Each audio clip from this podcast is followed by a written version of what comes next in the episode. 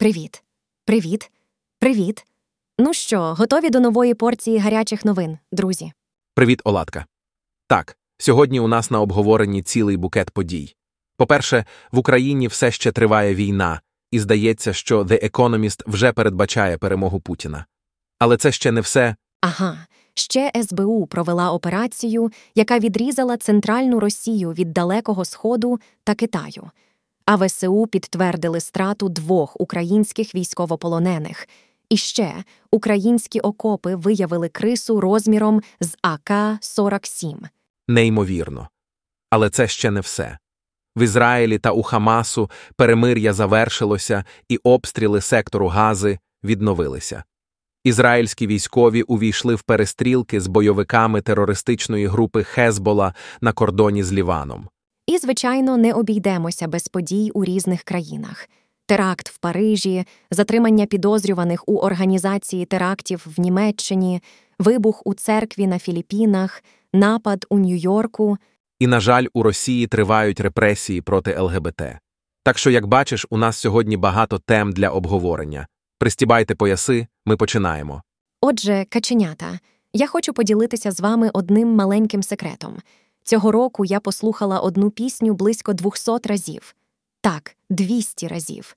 Це пісня Олівія Дін Флоріст, яку я знайшла на Spotify. І знаєте що? Мені ніколи не набридло слухати її знову і знову.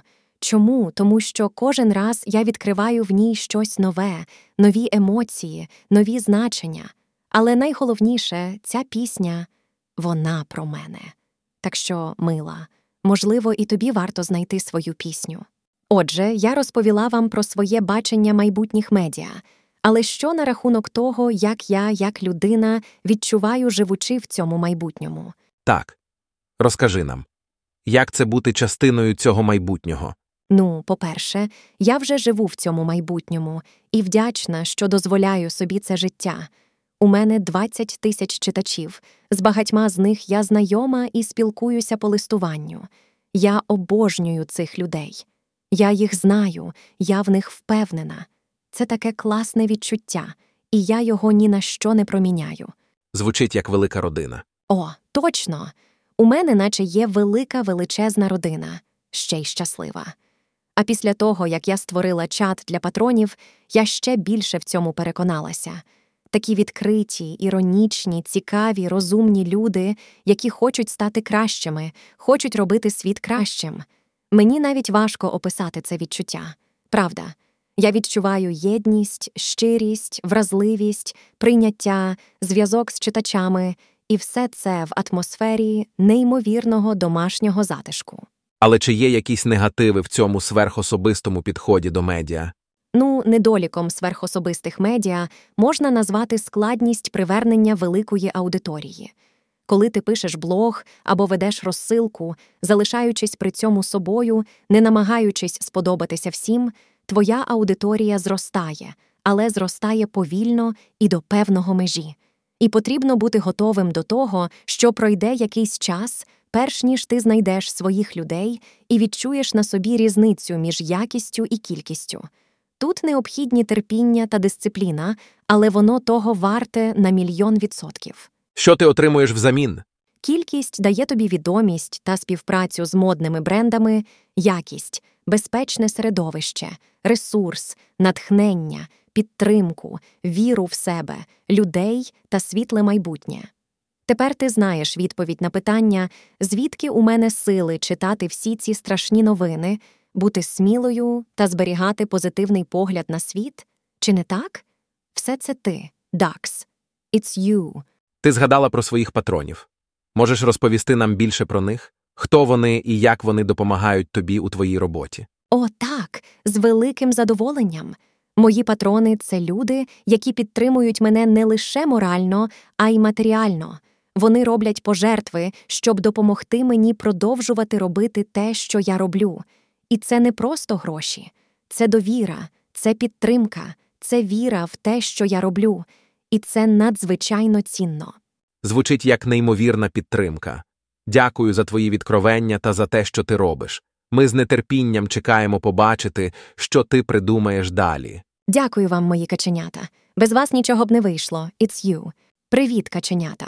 Ми вже обговорили мою родину з читачів та патронів, але зараз давайте переключимося на трохи іншу тему. На жаль, наш світ повний проблем, про які нам необхідно говорити. Дозвольте мені поділитися з вами деякими з останніх новин, які мене потрясли. Так, Оля, світ повний проблем. Наприклад, війна в Україні. The Economist недавно опублікував статтю під назвою Путін перемагає. Вперше з 24 лютого 2022 року, коли Володимир Путін вторгся в Україну, ситуація виглядає так, ніби він може перемогти. Це одна з численних останніх публікацій у західній пресі про те, що Москві вдається переломити ситуацію на свою користь. Цікаво, що The Economist уточнює, що це не лише і не стільки заслуга Путіна. Вони кажуть, що союзникам України заважають фаталізм, самоуспокоєність і шокуюча відсутність стратегічного бачення. Самоуспокоєність чудове слово. Самоуспокоєність це шлях до катастрофи. Але, друзі, не забувайте, що самоуспокоєність це не лише шлях до катастрофи, але й чудовий спосіб пропустити шанс на перемогу в грі Хто я. І ось ще одна новина. Операція СБУ частково відірвала центральну Росію від Далекого Сходу та Китаю. В результаті диверсії стався вибух в Северомуйському тунелі Байкало-Амурської магістралі. Це майже як коли б хтось перекрив тобі шлях до холодильника під час обіду. О, ще одне військове злочин Рефіси Красів зняте на камеру. В ЗСУ підтвердили страту двох українських військовополонених. Я не змогла подивитися. Це майже як коли б хтось зняв на відео, як ти програєш в монополію, тільки в реальному житті. І ось ще одна новина, яку передає Euronews. Зима в українських окопах. Кризи розміром з АК-47, маса снігу і бруду. Кризи величезні і разом з хвостом справді довжиною з автомат. Ще одна зима, і вже стільки снігу, і вже бруд, і вже наближаються морози. Це майже як потрапити в сніжну бурю без теплої куртки та термосу з гарячим чаєм. Так, це дійсно дивовижно. Але ми повинні продовжувати обговорювати ці важливі теми. Ведучі, знання це сила, чи не так? І пам'ятайте, навіть якщо світ навколо нас здається темним і повним проблем, завжди є місце для надії і змін. Адже саме ми, люди, володарі своєї долі. Отже, ми обговорили ситуацію в Україні, але що на рахунок інших світових конфліктів? На жаль, війна в Ізраїлі та Хамасі також триває. Перемир'я, здається, завершилося. Ізраїль просив звільнити залишених жінок, але в Хамасі сказали, що можна говорити лише про звільнення деяких чоловіків. Так, вони пояснили це тим, що майже всі залишені в заручниках 136 осіб це військові або резервісти, яких звільнять лише після повного завершення війни. Обстріли сектору Гази відновилися. Хамас також знову здійснює ракетні обстріли Ізраїлю. Це, безумовно, ускладнює ситуацію. Більше того, після паузи продовжилися перестрілки між ізраїльськими військовими та бойовиками терористичної групи Хезбола на кордоні з Ліваном. Ти можеш слідкувати за текстовою трансляцією війни між Ізраїлем та Хамасом на BBC. У більшості фотопідбірок зараз дуже багато кадрів з сектору Гази, і це дійсно розриває серце. Ось, наприклад, свіжі з Reuters. Так, це дійсно прикро. Але ми повинні пам'ятати, що інформація це сила, і чим більше ми знаємо, тим більше ми можемо зробити, щоб допомогти. І до речі, коли мова йде про війну, ти знаєш, чому військові завжди сплять з відкритим вікном? Тому що вони не хочуть пропустити ворожий напад. Оля, ти завжди знаєш, як розслабити атмосферу. Але, на жаль, ситуація в Ізраїлі та Хамасі залишається серйозною. Ми продовжимо слідкувати за розвитком подій і тримати вас в курсі. Так, саме так. Ми продовжимо тримати вас в курсі. Будьте обережні та залишайтеся з нами. Дорогі слухачі, всі ці обговорення про війну в Ізраїлі та Хамасі нагадують мені про інші жахливі події, що відбуваються у світі. Давайте перейдемо до подій в Парижі, Німеччині, Філіппінах та Нью-Йорку. Так, давай. Почнемо з Парижа. Там 26-річний уродженець Франції з родини іранських іммігрантів розлютився через те, що відбувається в Газі, і вважав, що у цьому замішана саме Франція. З такими гнівними думками у суботу ввечері він взяв ніж і молоток і пішов до вежі Єфелю, до того самого мосту з фільму Початок. Що, на твій погляд, могло спонукати його до такого кроку? І там з криком Аллаху Акбар напав на гуляючого з дружиною німецького туриста. Він напав на нього і вбив. Потім перейшов через сцену і напав ще на двох людей, вдаривши одного молотком в око. На щастя, на цей раз йому не вдалося вбити нікого.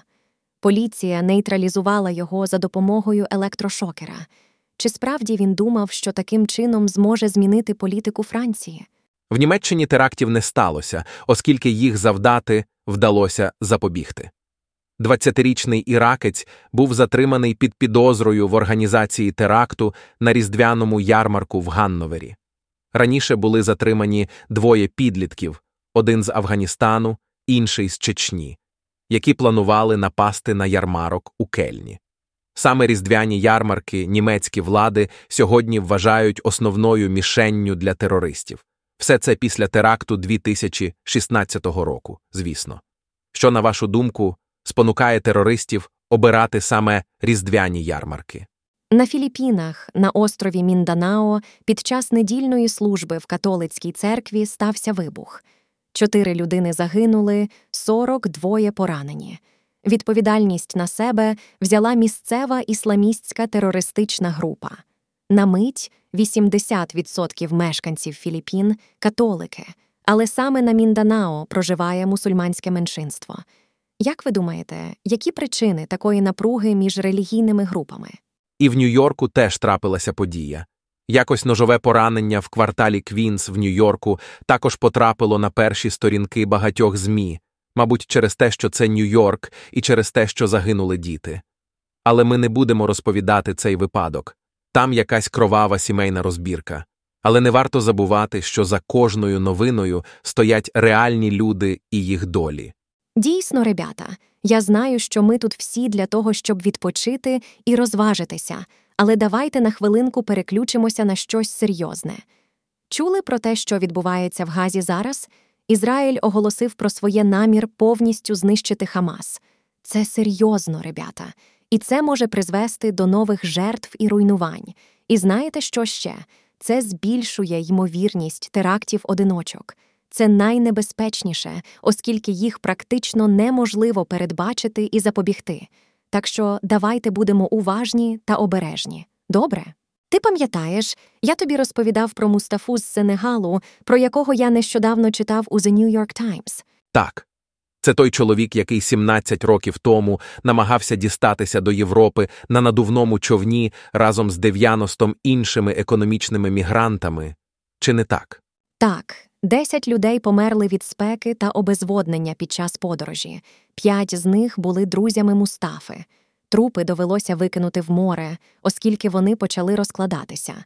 Це жахливо. Але він все-таки дістався до Канарських островів, чи не так?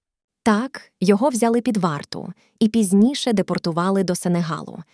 Після повернення Мустафа разом з двома іншими репатріантами заснували неприбуткову організацію, яка відвідує школи Сенегалу та розповідає дітям про те, що подібні подорожі до Європи дуже небезпечні та з високою ймовірністю означають смерть. І Європа це не рай на землі, де їх чекають з розгорнутими обіймами. Це звучить як дуже важлива робота. І що ще вони роблять?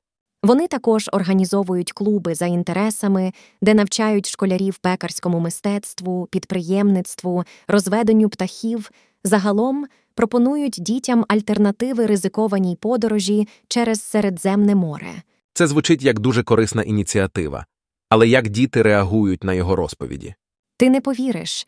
Але коли Мустафа запитав клас 13-річних школярів, хто з них після закінчення школи хотів би виїхати з Сенегалу, 101 дитини залишитися захотіли лише 6 осіб.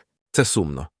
Але, мабуть, це свідчить про те, що в країні немає роботи і абсолютно немає жодних перспектив. Так, Мустафа це розуміє. До речі, 96% сенегальців віддають перевагу ісламу. Це справжній подарунок для європейських ультраправих політиків, чи не так? Так, точно. Але давайте сподіватися, що історії, як у Мустафи, допоможуть змінити цю ситуацію. Оля, ти чула про те, що в Росії суддя Верховного суду Олег Нефьодов визнав неіснуючу організацію ЛГБТ екстремістською? Так, це просто неймовірно. І знаєш, що цікаво? Багато новинних порталів публікують фотографію цього судді. На фото він виглядає так, ніби все ще живе в умовах пандемії і боїться мікробів. Ну, це зрозуміло. Ведь цих суддів потрібно знати в обличчя по-перше, на майбутнє, по-друге, тому що вони бояться бути впізнаними. Точно. І от що цікаво, Радіо Свобода повідомляє, що постраждають навіть гомофоби. Соцмережі гудуть про заборону руху ЛГБТ. І, як завжди, не потрібно масових репресій. Достатньо кількох гучних і жорстких затримань, щоб всі боялися і сиділи в жаху по кухнях. Ага, і BBC повідомляє, що поліція провела обшуки в гей-закладах Москви після прийняття закону про заборону ЛГБТ-руху. Отак от. ДАКС. Репресії будуть точковими і хаотичними. І все це через визнання ЛГБТ екстремістською організацією. Ну що ж, Oatcake, сподіваємося, що ситуація зміниться до кращого. Ти знаєш, я нещодавно прочитала цікаву статтю на BBC про Білорусь. Чула, як білоруські санаторії та готелі на Новий рік практично повністю заброньовані? Так, чув. Цікаво, хто ж викупив більшість квитків. Хто ще, як не росіяни. І це досить логічно. Більшість білорусів не можуть дозволити собі ці санаторії. Це також в дусі часу, чи не так? Так, це точно. Але давай перейдемо до більш веселих тем. Ти розповідала про те, як твоя донька ходила на плейдейт. У п'ятницю вона пішла в гості до однокласниці Джорджії. І знаєш, що вона взяла з собою? Дитячий англо-японський розмовник. Вона вирішила, що вони з Джорджією будуть вчити японську мову, і це буде їхньою таємною мовою. Як це у них вийшло? Ну, вони почали вчити японські овочі та кольори. А їх друг Джейвон теж у клубі, але він не хоче вчити японську. Він сказав, що хоче бути охоронцем. Так смішно, чи не так? Діти завжди вражають своїм уявленням. Як там у школі у твоєї доньки? О, ти не повіриш.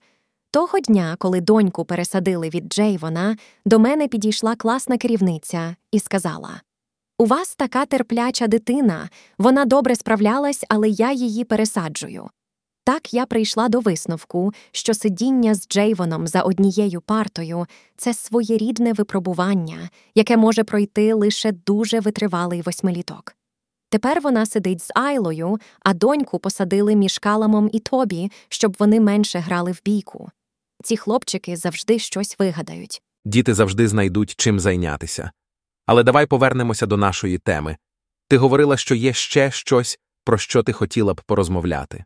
Я хотіла б попросити тебе підтримати експресо щомісяця через Patreon або Бусти, або зробити це одноразово через PayPal або Revolut. Це дуже важливо для мене. Дякую, Дакс. Привіт, шановні слухачі. О, до речі, говорячи про дитячу уяву, це чудово переключає нас на іншу тему дику природу та мистецтво фотографії. Недавно я натрапила на дивовижні фотографії з конкурсу Фотограф року дикої природи. О, це той, що проводиться щорічно, і люди з усього світу надсилають свої фотографії дикої природи. Так, це він. І знаєш, що цікаво? Вони вже оголосили переможців 2023 року. Це був вибір народу, тому всі мали змогу проголосувати за свого фаворита. Але давайте не будемо випереджати події і обговоримо деякі з цих захоплюючих робіт. Вау, це звучить дивовижно. Але давай повернемося до нашого обговорення. Ти згадувала щось про фотографії злочинців з фільмів про Джеймса Бонда? Це було дійсно цікаво. Хтось зробив серію гіперреалістичних фотографій злочинців з усіх фільмів про Джеймса Бонда. Вони були настільки реалістичними, що здавалося, ніби ці персонажі збираються вийти прямо з екрана. І знаєте що? Це було дійсно весело і цікаво. Це звучить неймовірно. Але давай перейдемо до наступної теми. Ти згадувала щось про реконструкцію собору Парижської Богоматері. Так, це дійсно важлива новина. Реконструкція собору Паризької Богоматері завершиться через рік, але до паризького скайлайну вже додалася очертання нової дзвіниці. Це дійсно вражаюче. І знаєте що? Це дійсно важлива подія, яка заслуговує нашої уваги. Це звучить дивовижно. Але давай повернемося до нашого обговорення. Ти згадувала щось про картинки та меми. Так, я вирішила трохи зібрати собі сучасний інтернет-фольклор, який мені сподобався. Я бачу в мемах та картинках приклади народного творчості, що відображають дух нашого турбулентного, волатильного, хаотичного та нестабільного часу. Крім того, я помічаю розквіт так званого гумору весельника, різновид чорного гумору, коли жартують ті, кого сумна ситуація безпосередньо стосується. Це звучить цікаво. Але давай повернемося до нашого обговорення. Ти згадувала щось про меми, пов'язані з депресією, бідністю та алкоголізмом. Так, це дійсно важлива тема. Ось один з моїх улюблених мемів, коли тебе тегують у мемах тільки в депресивних, бідних та алкогольних. Які плани на завтра? Програмування. Ти ж програміст? Алкоголік. Ха-ха, обіймаю. Але давайте обговоримо, чому це так важливо і що це говорить про наше суспільство. Це звучить як щось, що багато з нас можуть зрозуміти. Але давай повернемося до нашого обговорення. Ти згадувала щось про сенегальських дітей? На жаль, сьогодні у нас немає часу, щоб обговорити цю тему, але я обов'язково розповім про неї наступного разу. Звучить захоплююче. Не можу дочекатися наступного разу.